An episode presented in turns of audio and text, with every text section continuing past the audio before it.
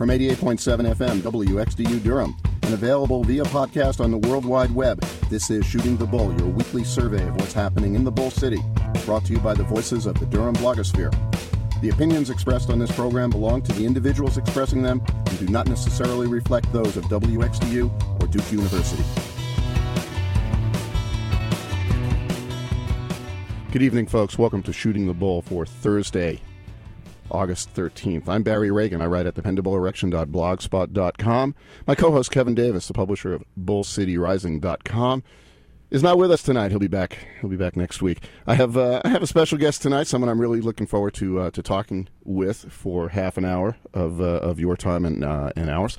I do want to um, take a moment to uh, correct something that I said last week.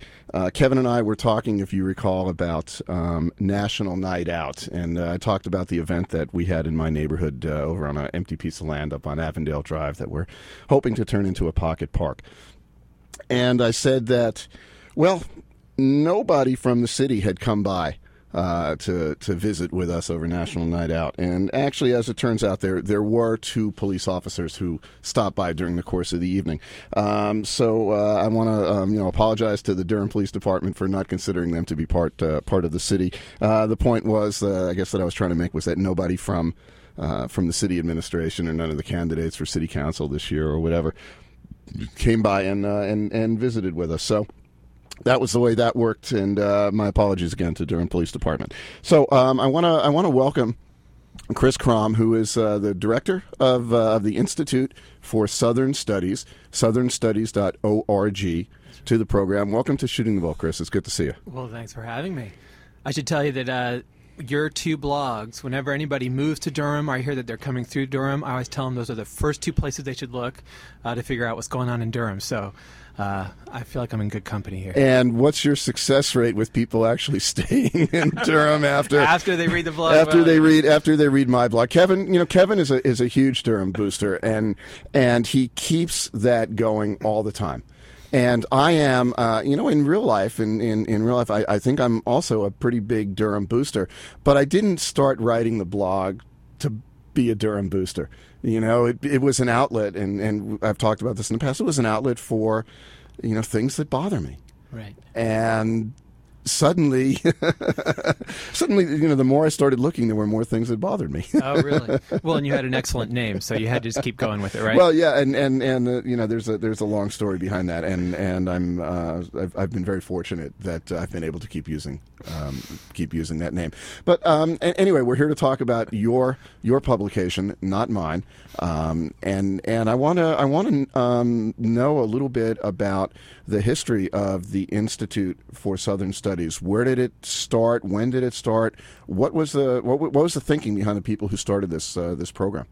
Well, yeah, the Institute it just has this rich history, and that's why it's one of these organizations. Uh, actually, when I moved to North Carolina, uh, I kind of had in back of my mind, it's like, you know, this is a place I'd really like to work one day because uh, I just heard a lot about it. It was founded in 1970 by civil rights veterans, people like Julian Bond uh, and other people both famous civil rights people. Uh, John Lewis, who's now a representative in Georgia, was one of the founders, but also just a lot of unsung activists at the grassroots uh, got together, and it was a whole idea about you know the '60s had ended, and how can we carry forward a progressive vision?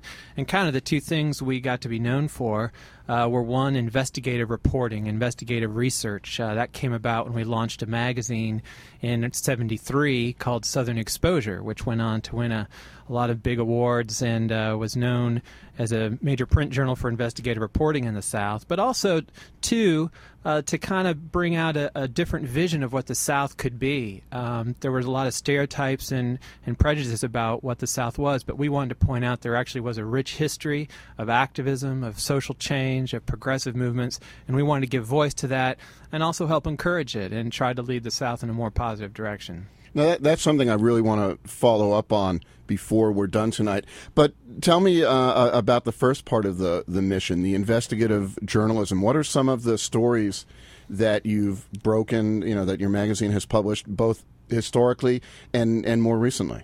Yeah, well, from the very beginning, we wanted to be different in that uh, we weren't just kind of, um, you know, telling you what the talking heads and what the politicians were thinking, but we took people into the mines in Kentucky and West Virginia. We take them into the textile mills in North Carolina and South Carolina and tell them what, what was going on, how what was happening to the workers there. And this is at a time where there's a lot of labor unrest and people trying to organize in those plants.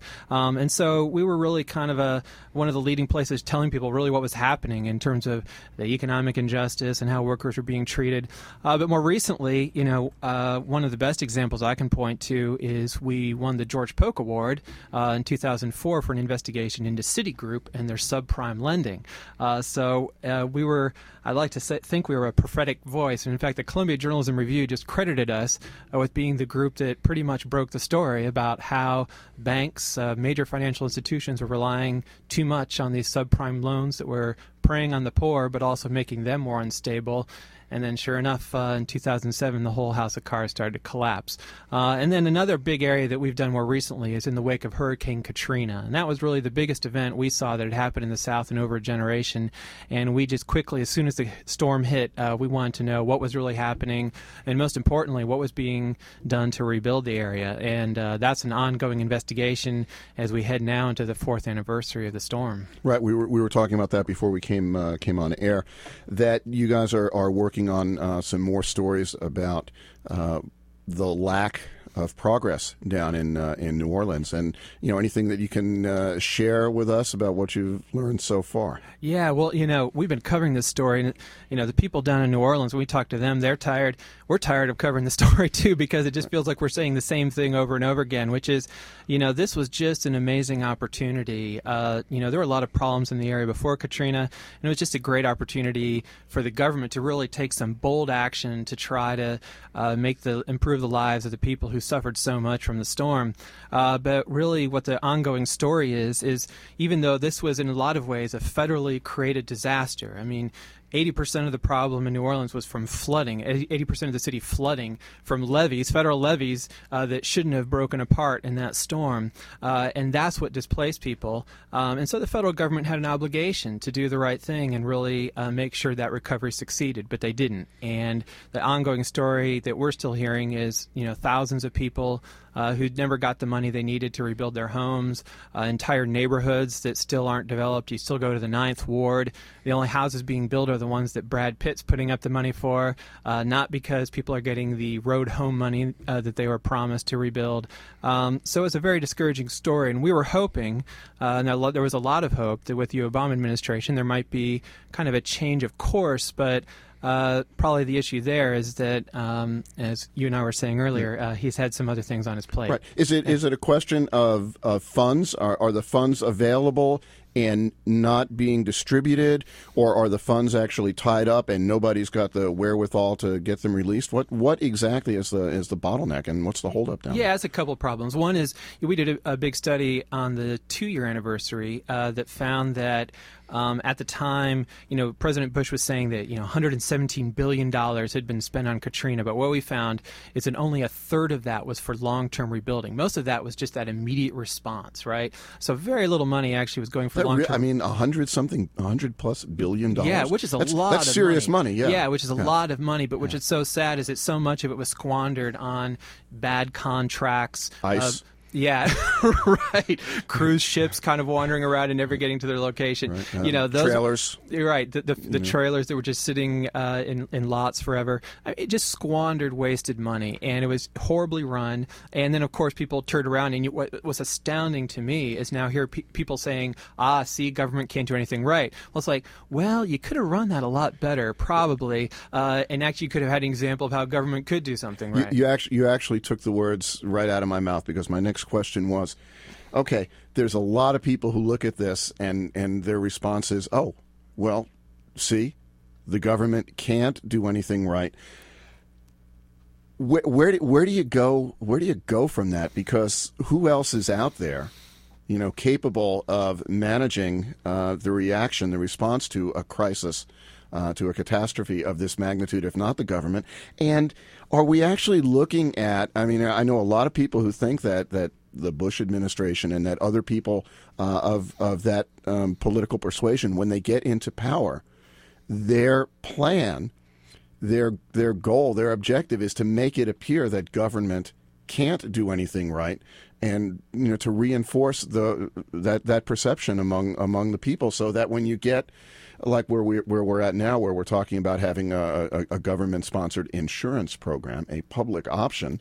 Uh, it's turned into the kind of debate that it turns into. I mean, is that something that you that you see? Oh yeah. Well, I mean, you know, let's just start with the facts. I mean, if you wanted FEMA to work, you wouldn't appoint the previous judge of the Arabian Horse Judging Association to be the director of FEMA, right? That's not who you appoint if you want government to work. So there's some clear things that could happen. But, you know, there's clear examples of programs that have worked. And that's, you know, the issue isn't government. And, and we actually did a great, we did a big, report saying how great the faith response was. You know, churches jumped in, they did great things down after Katrina, but none of the faith leaders we talked to believed that they could in any way replace the scale and the scope of what's needed, you know, uh, for the government to work for the for the response that's needed down there.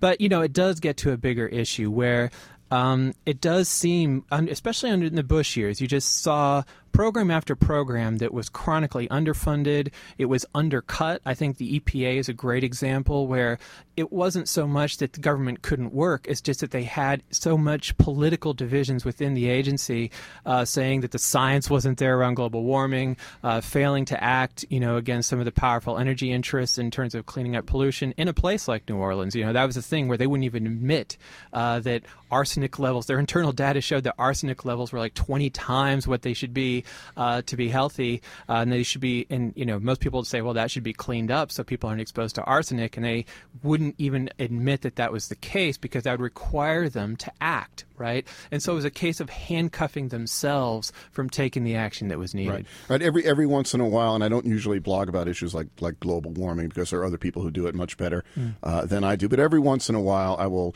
mention something uh, about like, well, for instance for instance, what a mild summer we've had. And I can guarantee, I know exactly which one of my commenters will, will respond with, oh, what about that global warming thing? and, you know, the, the, the answer, the answer to that is, well, I guess you don't really understand the first thing about science, do you? Uh, and, and, you know, we were, we were talking a bit before, um, uh, uh, about the stereotypes of, of the South, and I know that that the, at least the commenters that I have who, who say things like that are are from here, right? Uh, and part of your mission is to help counter the stereotype of the South as being, um, you know, a, a, bunch of redneck ignoramuses, right? Um, but that becomes somewhat difficult at times when the South, when, when people from the South actually act that way. We were we were talking before, and I was watching Rachel Maddow uh, last night, and I guess there's a, um, uh, the public polling, public policy, yeah, public, policy, policy polling, polling, right? Um, a, uh, a, a nonprofit uh, polling firm affiliated with the Democratic Party. Mm-hmm. They're they're considered to be a Democratic Party shop. Mm-hmm. Um, did a did a survey of North Carolinians mm-hmm. and discovered that uh, 56 percent of people who are self-identified as conservatives, if I recall, don't believe that uh, Obama is the legitimate president of the United States because he was not born in the United States. Right. And then 12%. 12% of North Carolinians, and this was not, I, I don't think this was self identified conservatives, right? This was 12% of the entire uh, yeah, survey population, right, right. Uh, are, are not convinced that Hawaii is part of the Union. Right. Uh, how much harder does that make your job? Well, there is a strong Hawaii independence movement that has wanted to free itself from the United States. But um, that aside, I mean, and you can't deny, right? I mean, we at the institute we're under no illusions about a deeply uh, conservative and even to reactionary kind of trend that exists uh, within uh, a lot of southern states. Uh, and we kind of have a view, especially coming out of our civil rights tradition, a lot of it is grounded in race. And I think that that is explains a lot of what you're seeing today. Um, so I think when you see these protesters calling um, Obama Dr. Death uh, at these healthcare town hall meetings, when you see them calling him a, a communist, uh, when you see you kind of see this whole range of backlash, and it's so divorced from anything that's real, and it's so divorced from the issues at hand that you kind of have to dig a little deeper and figure out what's really going on. And I think you know it's it's more rooted in some uh, what I would think is is more kind of a race backlash. Um, you know, there was you saw a state like North Carolina go blue because there's a kind of a growing uh, blue constituency in the state, but there's a very deep uh, constituency that reacts to that. But the question, I think, it, it, gets a little deeper too. Is there's a there's a tendency to kind of dismiss the people who take those positions as uneducated uh, hicks from the sticks, right? Um, but as we were talking about before, uh, where do they get their talking points, right? Uh, and it comes from the senators like Senator Grassley uh, and others who say that uh, actually, you know, Obama's health bill does have death panels in it, and um, and will mimic these things. And actually, you know, Patrick McHenry here in North Carolina, you know, at a town hall meeting yesterday, he said he wasn't sure there was enough evidence that Obama was actually a citizen and could be president. He waffled on it in a statement this morning, and then he finally was interviewed by a Washington Post guy this afternoon and said, "Okay, you're right. Unequivocally, I do believe he's a citizen. He should be president." But it took a full day of pressure and hammering and and and, and questioning uh, for this North Carolina U.S. representative to come around from this crazy birther position. But he, but he uh, yeah. takes that position in front of his constituents and his base, and then right. backtracks from it. You know, in a newspaper interview, which is going to be probably two cycles before it really even gets any publicity. And right. for most of the people who were at that meeting, they may even never never you know, find the follow up where right, he, he right, no exactly right. and so what what you're seeing is I mean it, it's it, it, goes both ways there, there, it's a symbiotic relationship between a very hardcore uh, Pro, you know, base that has uh, very what might, some might call reactionary views that these uh, some politicians feel they need to inflame, uh, and that also they feel need, they need to respond to uh, to maintain that base. Um, and it's a symbiotic relationship that's very clear. But I think you know to also address the other part of your question is where you know where do we see this progressive hope when you have uh, polls with such discouraging information like that? Um, you know, uh, North Carolina it did go blue in the last election. Um, you know, and and some of the things we point to are you know what's interesting uh, out of the ten states with the fastest growing new immigrant populations, eight of them are in the South, right? Um, the number of what are called by the Census Bureau majority minority com- uh, counties are expected to double double within the next uh, five to seven years. So the demographics of the South are completely changing, and um, I think for so many people, their first image when they say you say Southerner, uh, unfortunately, is still the old stereotype. Right, Li'l uh, Abner or, or, or right. someone or someone like that. But, but that's I, not the South anymore, and those and, and it and it I think is important that we don't uh, we acknowledge that uh, somebody whose uh, parents came from Mexico, they're Southerners if uh, they identify with North Carolina and Georgia, um, and as is clearly someone uh, whose family came over on slave ships uh, 300 years ago. Right. So um, it's it's all about how you define what the South is, and I think if you define it in, in its real terms and its broad terms, there's actually a much broader constituency that wants change and has forward motion for progress than most people understand. Sometimes it seems to me like those voices are, are shut out of uh, of the conversation to um, to to a large to a large extent. Mm-hmm. You know, um, people who who have who have progressive tendencies uh, in in the South, to a large extent, uh, I, I, think are people like me. Mm-hmm. You, you, know, who are not from here, mm-hmm. right? And it's it's harder for us to be a part of the conversation. I mean, in Durham, it's not so bad because Durham is a relatively young city. Mm-hmm antebellum, um, right. post-bellum right, right, right. city. right. Uh, you know, wasn't wasn't even yeah. founded until after after the Civil War was was over, and has a very different history than a lot of other places. Yeah. Uh, in in the South, and I, you know, I don't I don't know what the answer is. I mean, I'm the mm-hmm. kind of mm-hmm. person who is going to get involved in the conversation no matter where I am. Uh, at least it feels like it now that now that I've taken a step back and I don't have to raise my children anymore, and I don't have that that focus. Uh, you know, the conversation's there. I'm I'm going to be a part of it, but a lot of other people aren't, especially when we talk about immigrant communities. Right. You know, right. is there um, is there a particular outreach that you are seeing that you are a part of to to bring you know immigrant communities Well, into that's- the that's- into the dialogue? Yeah, that's one of the most interesting one because you know, like one statistic I just ran across, the number of Latino voters. This is in North Carolina or Durham, but nor, eh, the number of Latino voters uh, in Georgia from 2004 to 2008 increased by 400 percent. it was the highest in the country, right? And it's still not as high as a Texas or a Florida, but it's this rate of change that is so dramatic that I don't think people quite understand. And just in a lot of ways, all our institutions just haven't caught up. You know, one out of four of our kindergartners in Durham schools are native Spanish speakers, right? Our institutions just haven't caught up with that reality.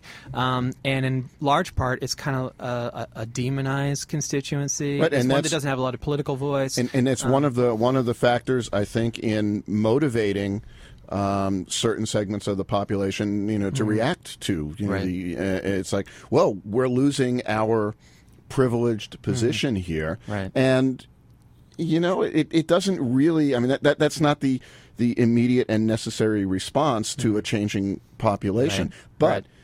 Do we well, have tough economic times and things like that, especially like Right. fear is so easy to conjure up, and I think that's a lot of what you're seeing. And, and that, that also gets to another deeper thing I'm seeing. You know, again, I mean, I think we could go through, uh, you know, just all these claims that get brought up at the town hall meetings and just kind of how crazy they are. Because and and it's and it's you know, I say that as someone who really, you know, at the institute, we, we always, you know, put the facts first. You know, we we believe really in good investigative journalism, um, but I think it's legitimate and honest to say that just a lot of what's being said is crazy because it bears no relationship to the real debates that are there. But it says a lot about some very interesting resentment and and fear that's uh, clearly there and being very easily pumped up and channeled. There's very well funded interests that are, you know, doing these bus tours trying to whip up that sentiment. You know, there was one guy who said, you know, CNBC wants some angry protesters. I'll deliver it, you know. And uh, so they see, the, you know, the, the pump is primed and they're ready to, to fan the flames. Um, was reading I was reading that on uh, Josh uh, Josh Marshall's blog. I guess they Yeah. published some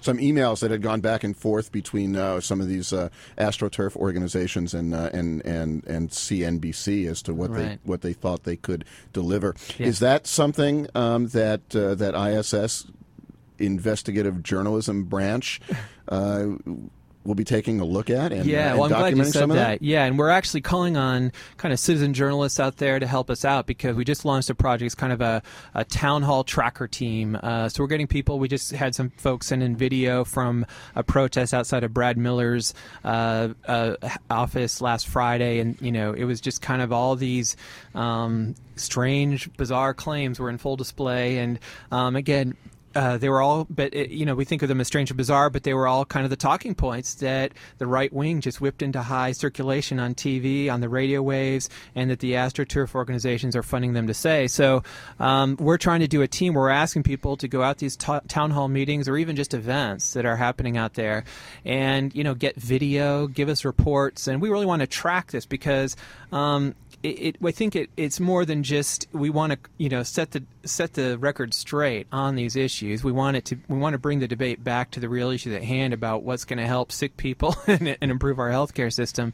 But more generally, it's just we think it's it's it's a very unique phenomenon what's happening right now, and it shows that our country's in this really volatile place um, where I think there there is just kind of this upsurge of reaction, and we got to examine a little more and figure out what's going on there to. Uh, you know, hopefully turn what people people have legitimate rage about feeling left out of politics, like they don't have a voice. But how do you channel that in a better direction so it doesn't turn into scapegoating, hate, uh, and things that are trying to demonize other people? Yeah, it's certainly something that, that I've never seen. I mean, my, my political awareness goes back to probably right after John F. Kennedy was assassinated. You know, that's like the the earliest political event that I have in, in my memory. And during the the Vietnam War era protests, the civil rights um, mid mid to late '60s uh, civil rights era protests, there was reaction. Um, but it, it it seemed that it was qualitatively different. You know, uh, um, uh, maybe maybe I'm wrong. Maybe it's just that I was so much younger and I couldn't interpret uh, what was going on then. But certainly over the last 25 years, nothing nothing like this. I've never I've never seen anything quite like this. Now I know um, you have asked folks to go to uh, to David Price's town hall, which is occurring right now, Right. as we speak, and I know both you and I would, would probably prefer to be there, Right. Uh, and and and broadcasting live from uh, from from David Price's town hall over at NC Central University. Um, anybody uh, anybody get back to you yet on the cell phone? Anybody let you know what was going on down there? No, not yet. But yeah, a lot of people were saying, you know, let me know what you need and, you know, help you find video. Uh-huh. So you got you've got you've got people in in place right, for that. right, yeah. All right. Well, I, I you know, I, I was I was chagrined when I discovered that they had scheduled the town hall for right right now, seven o'clock on on Thursday night when I'm preparing for uh, for the radio show. And if you know, if Kevin Davis, uh, my co-host, had been here.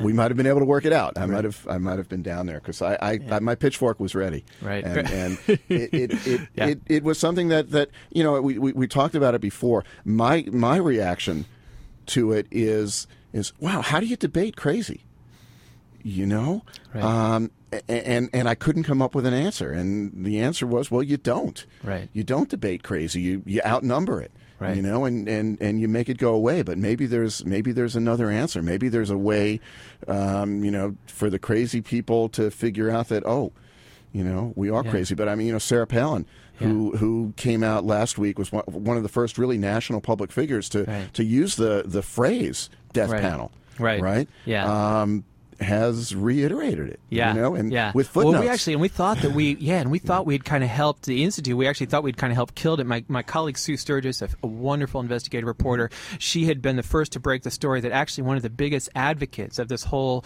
end of uh, Jo- life Johnny care, Isakson? Johnny Isakson was a pro-life Republican from Georgia, Johnny Isakson. So we broke that story. and the Huffington Post ran with it. It was kind of like a, a good model of how the news cycle works now. Mm-hmm. Uh, Huffington Post ran it, and then the Washington Post, based on that, did an interview with Isakson where he said the concept's nuts, is what, how he described it. Uh, and then by the next day, Obama was actually saying, "Well, isn't it ironic that Johnny Isakson?" So we actually felt we kind of influenced the debate, you know, around and, that. and then Johnny kind of walked back You're right, right. And so we actually thought that finally the nail in the coffin on this thing, but then you know uh, the specter, the phoenix rises again. So, um, and that, I think that really gets back to this thing is is is it's so clearly not about the issues at hand because you know it's so easy and you know people are churning out fact sheets. That's really important but at the end of the day you're just realizing how little of it actually has to do with that debate and and that really what you're seeing and I got to be honest you know it, it seems like the pro health care reform people were kind of out organized. They're kind of caught flat-footed because it really what's happening is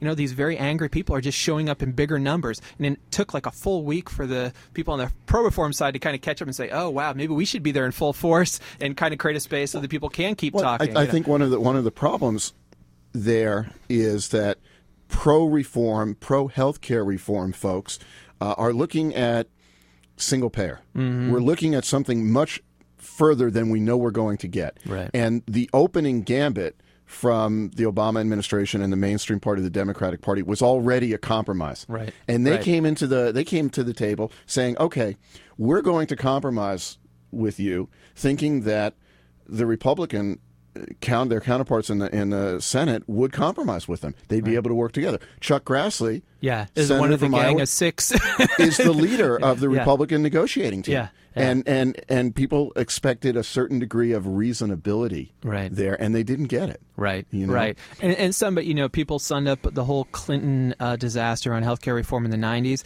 I hope somebody sums up what happened here because it almost feels it's not the Well- same development, but just that you started from a position of weakness and then you whittled it down from there. It was almost like a naivete about the level opposition that's going to be out there, and you know, powerful interests stand to lose billions of dollars out of their very lucrative system that's not working for uh, everyday people, but it's definitely working for them. And to think that they would take it laying down, um, eh, maybe they really didn't think that was uh, going to happen, but that's how it seems uh, when you see the level of compromises that came out from the beginning. Very quickly, um, as we as we run out of time, um, I, I want to ask you one question. We did not we did not go over this, so you know, hope, hopefully this won't. no uh, yeah, um, when I when I read like Josh Marshall Josh Marshall's blog, um, or or even Atrios or some places like that, whenever there's a bad Southern thing that happens. Oh yeah, There's always somebody who writes in and says, "Why didn't we let him secede? right. Why didn't we just let him go?" Should, should should they have? you know what what what, what when and I know you see that often too. Yeah. What what how do you react? There's actually a couple historians who've looked into this very what if scenario. You know, it's like a whole form of fiction, and they say that actually both the uh, United States without the South and the South would have ended up more progressive because in the South at the time it would have been majority African American, and they would have taken over and made a more progressive place, and the rest of the country would have been more progressive. And uh, William Appleman Williams is one of the historians who has that theory. But I, uh, I know a but anyway, novelist who's written that book too, and we'll talk about it after the program. That in the next program. Chris Kromm from the Institute for Southern Studies, southernstudies.org. Thank you very much for being my guest. I'm Barry Ragin. I write at dependableerection.blogspot.com. Kevin Davis, who publishes Bull City Rising, will be back next week. Have a great week, folks. We'll see you on Shooting the Bull next Thursday.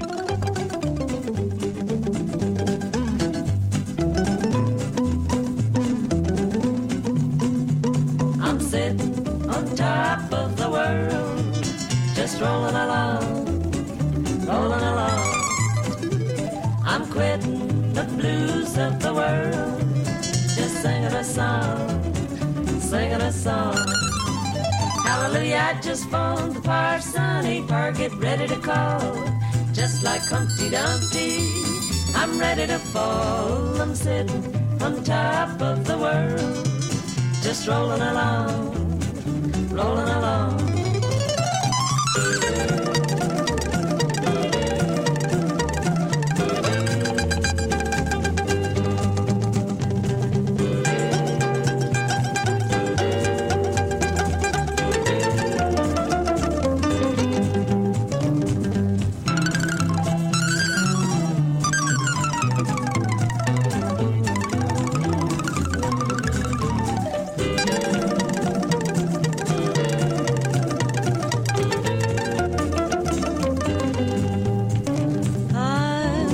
I'm